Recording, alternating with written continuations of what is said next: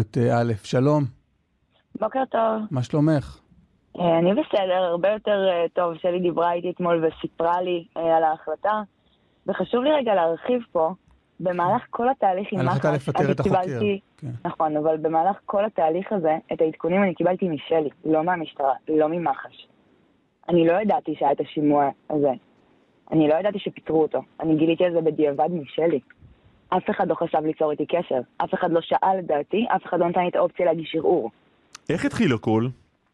אמ, אני נעצרתי בחלק מהפרשה של טלגראס, ובמהלך החקירות נחקרתי, נח- סליחה, נחקרתי על ידי חוקרת, ובין החקירות אותו חוקר באמת אה, היה שומר עליי, הוא היה מבלה איתי יותר שעות מהחוקרת, אמ, וביום האחרון הוא בעצם זה שסיפר לי שאני משתחררת למעצר בית, ושהוא שם את הטלפון שלו באחד המכנסיים שהיו לי, ב- היה לי בגדים בלהב.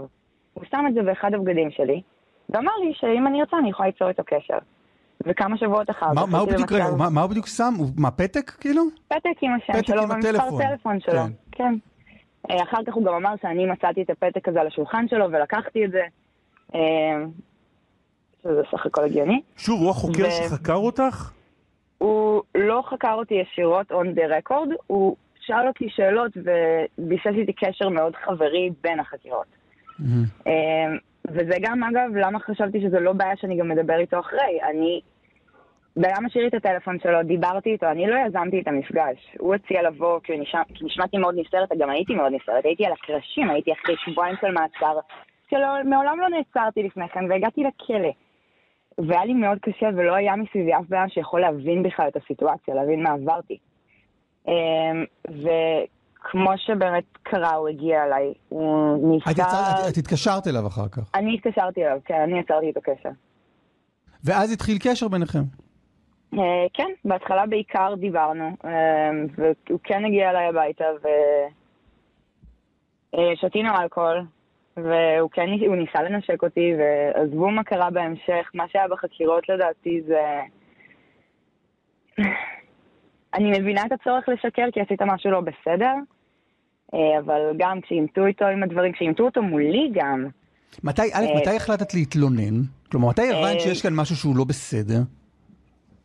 אני לא רציתי להתלונן, העורך דין שלי אמר, הבהיר לי את הסיטואציה בעצם. אני, גם אחרי שכל מה שקרה, והוא אמר לי למחוק את ההודעות וגם מחקתי את לא, רובן. אבל איך זה הגיע למצב שעורך דין מייעץ לך דבר כזה? כלומר, אחותי ראתה שאני ממש במצב על הפנים, היא פשוט אה, לא שחררה עד שסיפרתי לה מה קרה. היא פנתה לעורך הדין.